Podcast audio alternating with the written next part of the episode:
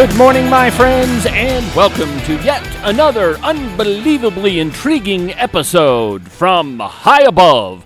All other puerile and insipid forms of Wyoming mainstream media, this is Cowboy State Politics. I, of course, am your illustrious host, David Iverson, firmly ensconced behind the silver Cowboy State Politics microphone and broadcasting to you from the base of the Bighorns in beautiful Buffalo, Wyoming. Good morning, my friends. So we begin our holiday season. Coming up pretty soon, we've got a whole bunch of holidays all stacked together. Tomorrow is Thanksgiving, and then we have Christmas, and of course, New Year's. And after New Year's, of course, it's Valentine's Day that's right around the corner. Yes, my friends, we are now inundated with holidays. I suppose you could say it started over a month ago when all of the Christmas stuff came out way before Halloween. All the stores began stocking their shelves with all things green and red and sparkly, with bells and bulbs and all sorts of things that just make us want to spend money. Holidays, though, it would seem, have a tendency, though, to make us take stock of what we already have and be thankful for what it is that we've been given. Indeed, tomorrow most of us are going to gather around the dining room table with our friends and family and celebrate the things that we're thankful for. And then, before the roaster pan is scrubbed spotless, we rush with unbridled passion to the nearest computer, tablet, or telephone containing the advertisement for the newest and largest screen that'll again tell us what we need to spend our money on. We've been lulled into the thinking that we need to save money buying things for a holiday that now, evidently, has more to do with consumerism than it does with gratitude. The very next holiday, Christmas, we all put up a pine tree and then we proceed to wrap packages and pack so many of them around the base of that tree that there's no longer any need for a stand to keep that member of the spruce family upright. And we surround the birth of Jesus with myth and pomp and circumstance leading us to the erroneous belief that it is more about what we receive than what we give. The irony being, of course, that the gift we ought to be celebrating Christmas morning is not the one that we can hold in our hands, but rather the gift that defines everything materialism is not. And then we proceed directly to New Year's Day, where all of us proclaim with resolutions, promises, and pacts that we're going to do things different this time around. And what do we do first chance we get? Oh, we swear in the new politicians, make them proclaim with an oath under God that they'll do something that they had no intention of completing. And when we hold their feet to the fire that still glows so brightly from the evergreen of holidays past, they respond with sanctimonious indignation that we actually believed any of the advertisements to begin with. So before we even get started, we should all decide to do things different this time around, and we can start with the gratitude that tomorrow was originally about. And we'll do that in just a minute. But first, some completely outrageous self aggrandizement.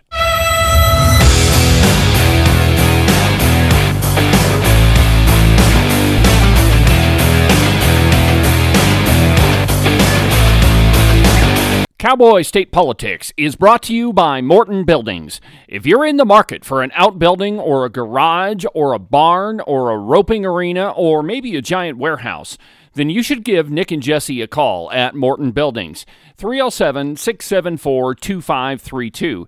These guys are the experts in metal building construction. They've been doing it longer than anybody else around, and they definitely do it better than anybody else around. So it doesn't matter what type of metal structure you've been thinking about, give Nick and Jesse a call. Again, 307 674 2532, or you can check them out on their website at mortonbuildings.com. Of the many blessings we have as Americans, we should never forget the Second Amendment our right to keep and bear arms and protect ourselves, regardless of what any redcoat has to say about it. You'd think that they would have figured that out the first go around. Because many of them haven't, I suggest you buy more guns. And there's no better place to purchase your next firearm than Gun Runner Auctions.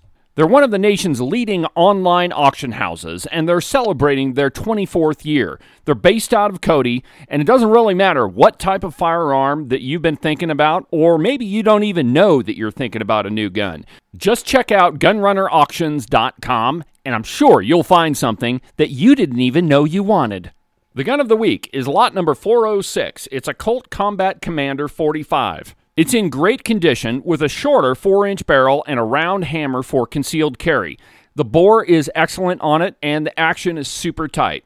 It's been fitted with adjustable rear sights, and the front sight is missing just the insert. It's customized nicely with a trigger and the POC Signature Series wraparound checkered soft rubber grips. If you've been looking for a new concealed carry gun, this one is perfect for it. It's lot number 406 at gunrunnerauctions.com. And now, back to the program.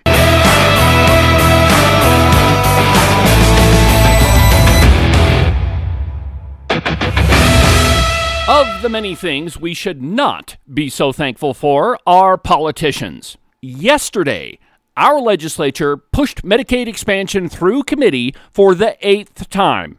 That's what I said. Eight times. Count them. One, two, three, four, five, six, seven, eight. Leading the charge was none other than our beloved Nancy Case. This guy is obsessed. It doesn't matter how many times Wyoming citizens tell him no, he continues to say stupid stuff like this. This is a good deal for Wyoming. It could be a good deal. We can't even start to figure it out until we pass this bill. Yeah, I know. That one's an oldie but a goodie. But check out what he said yesterday. I did have to edit this one a little bit because Nancy drones on about some irrelevant crap right in the middle of his statement about Medicaid expansion. Anyhow, check it out. Man, we need to do this. And, you know, there's a tortuous path ahead through the legislature. But this will send a big statement out there. Let's just get this done. The people of Wyoming support this. The polling supports it. Republicans support it. I'm ready.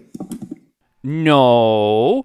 Far left activists support Medicaid expansion. And the polling?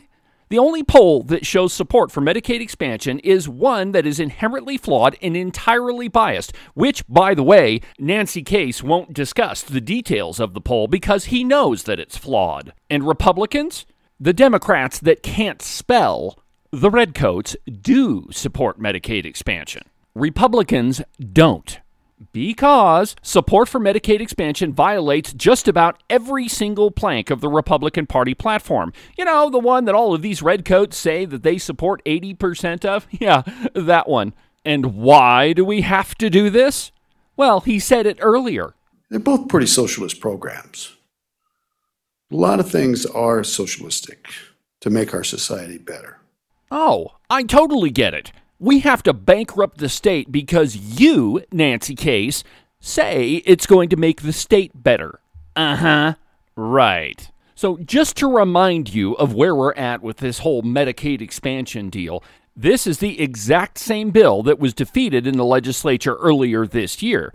Here's Redcoat Steve Harshman telling you that. Uh, and a lot of folks are here for Medicaid expansion as our next topic. Uh, I'll just preface that it's the exact same bill that this committee passed last year. Yeah, the exact same bill that Majority Floor Leader Albert Sommers did not even bring up for debate on the floor because he knows it would be defeated. Yeah, so anyway, we're going to have a lot more about Medicaid expansion in the coming days. Soon, we're going to have a Medicaid expansion roundtable just like we had two years ago. It's going to be a great panel. Hopefully, it turns out to be the same folks that we had at our last Medicaid expansion roundtable two years ago Representative Mark Jennings, Representative John Bear, Representative Chip Neiman, and soon to be Representative Ken Pendergraft. So, that's coming up soon. This being Thanksgiving Eve, we need to take a break from all of these politicians who are doing their dead level best to mislead us on a whole host of different things. So, I just wanted to take a few minutes and tell you about all of the things that I'm thankful for.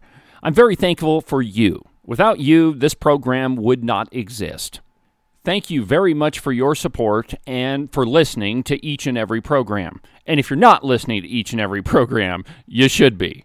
But thank you. Thank you very much. I'm also very thankful for all of the generous sponsors of Cowboy State Politics.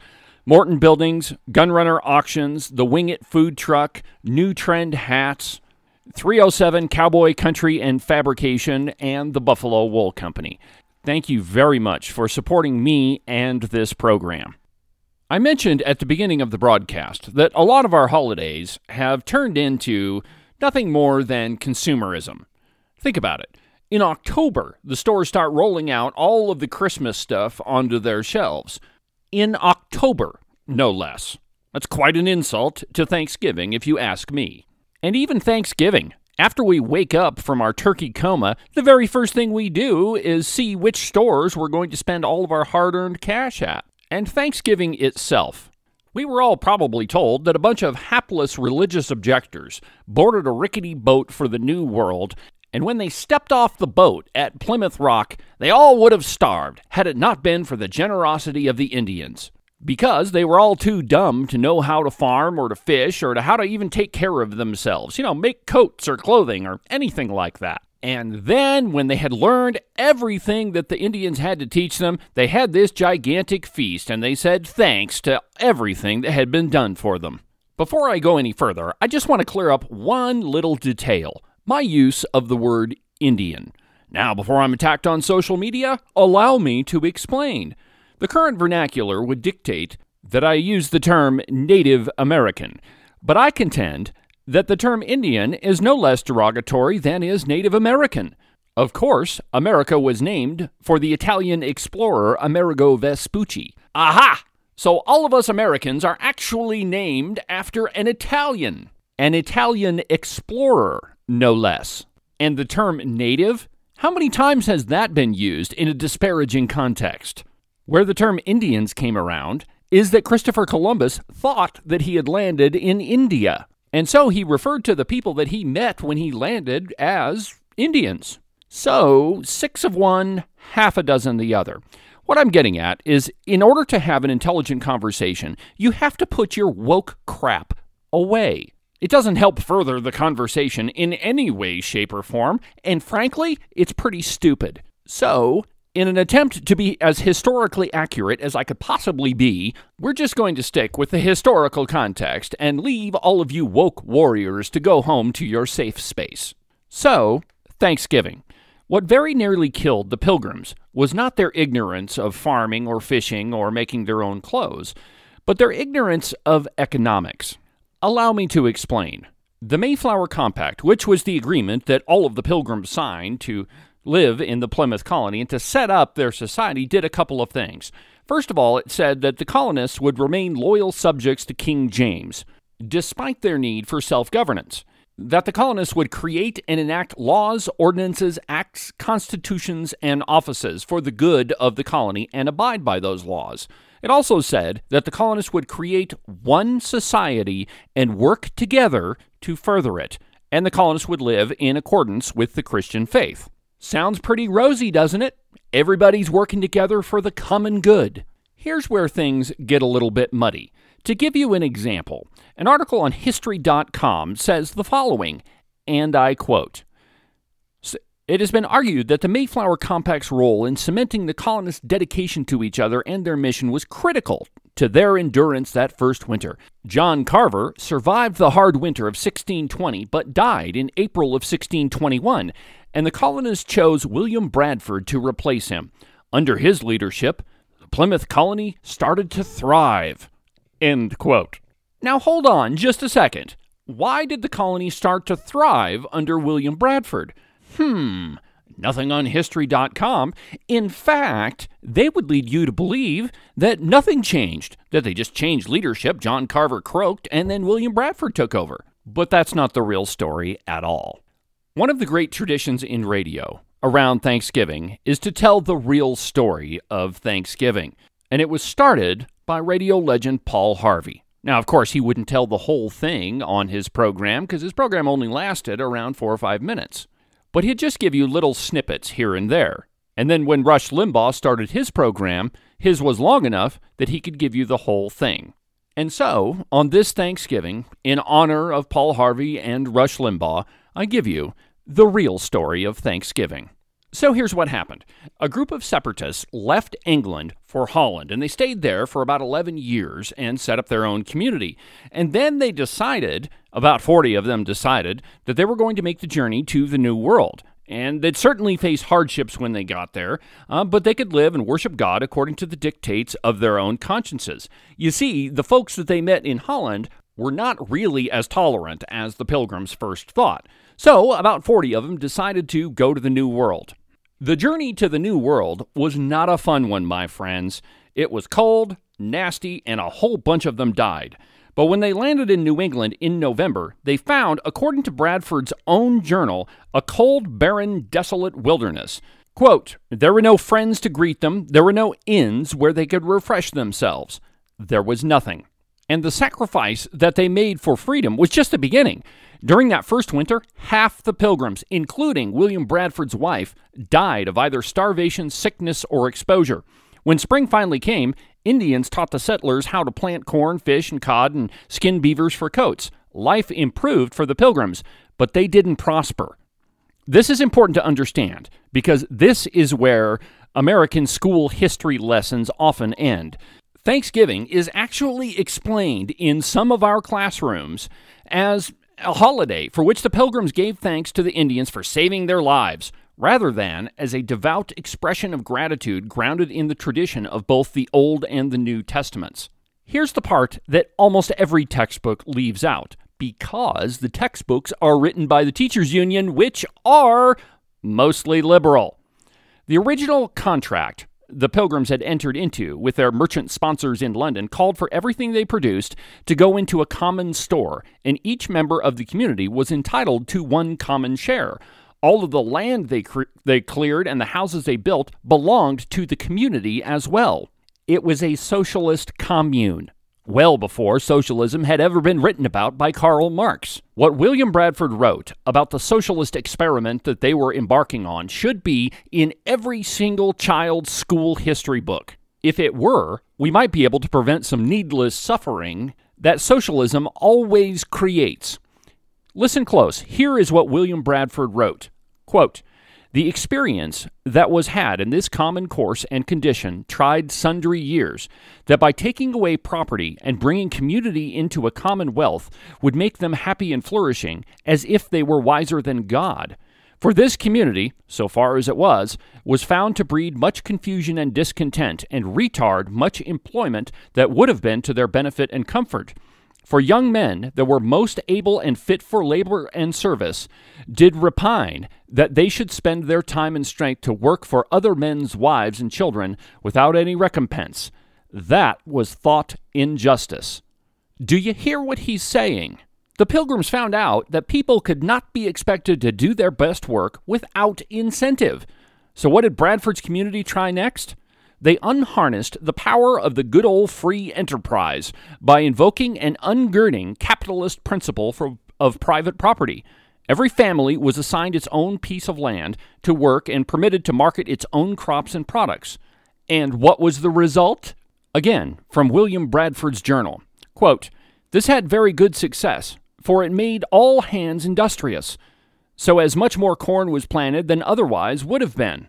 So the truth is, the same thing happened to them that happens every time socialism is tried.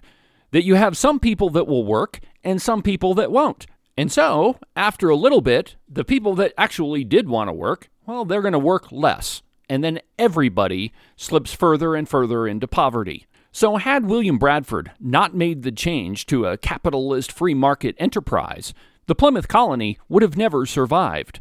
Pretty soon, they would have run out of other people's food to eat. After Bradford ditched the whole idea of socialism, in no time, the Pilgrims found that they had way more food than they could eat themselves, and so they set up trading posts and exchanged goods with the Indians. The profits allowed them to pay off their debts to the merchants in London, and the success and prosperity of the Plymouth settlement attracted more Europeans and began what came to be known as the Great Puritan Migration. So now that we've filled in the gaps that History.com omitted, the rest of the story is largely true. There was a giant feast, and the Indians were invited to it, and everybody ate themselves into a turkey coma. So the truth is, Thanksgiving really is a celebration of the free market over that of a dumb socialist commune. Ah, you gotta love free market economics. Well, that'll do it for this Thanksgiving edition of the program. Have an awesome Thanksgiving with your friends and family, and be thankful for the gifts that God has given you. I know that He's given me a lot. From the base of the Bighorns in beautiful Buffalo, Wyoming, I'm David Iverson, and this is the one and only Cowboy State Politics.